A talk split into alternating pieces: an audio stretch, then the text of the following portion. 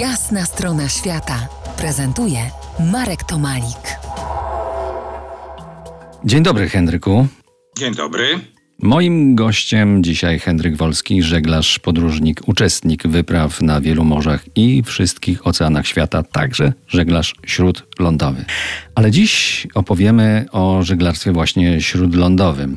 Jakiś dobry czas temu zainteresowałeś się szlakami wikingów y, z Bałtyku na Czarne Morze. Ich szlaki są dosyć dobrze udokumentowane. Pytanie tylko, czy wikingowie żeglowali z Rygi do Odessy?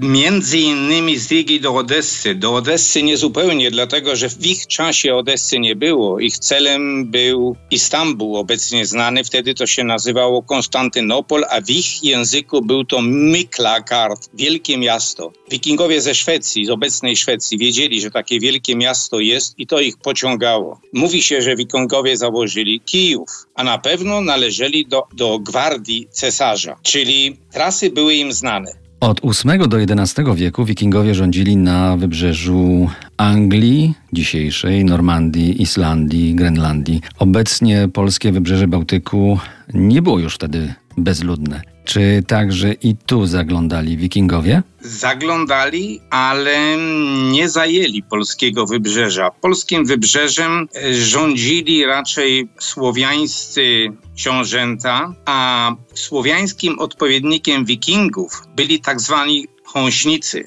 Szczyt ich działalności to przypadał na XII wiek za czasów Racibora i mówiąc o wikingach na terenie obecnej Polski, na terenie polskiego wybrzeża, to raczej współpracowali. Mówi się, że mieli swoje osiedle Jomsborg w okolicach Wolina, ale to ich jedyne osiedle.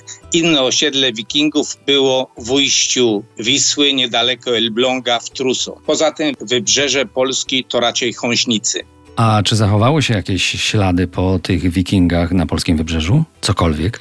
Tak, po wikingach zachowały się ślady, na pewno w okolicach koło brzegu, ale ślady po wikingach można nawet znaleźć niedaleko Łodzi. Jest nawet teoria, że wikingiem z pochodzenia był Mieszko I. Tutaj zagrzebiemy się w historię, ale jest, e, jest nawet książka na ten temat, że Mieszko I był pochodzenia wikińskiego. On, przedstawiając papieżowi opis swojego państwa, podpisał się jako Dagome. Dokument znany jest jako Dagome Judex. I to w ogóle nie pasuje do Mieszko. Czyli historycy Polski, początków Polski spierają się do tej pory, czy Mieszko był pochodzenia wikińskiego, czy słowiańskiego. Za kilkanaście minut wrócimy do wieków średnich południowego wybrzeża Bałtyku. Pozostańcie z nami w RMF Classic.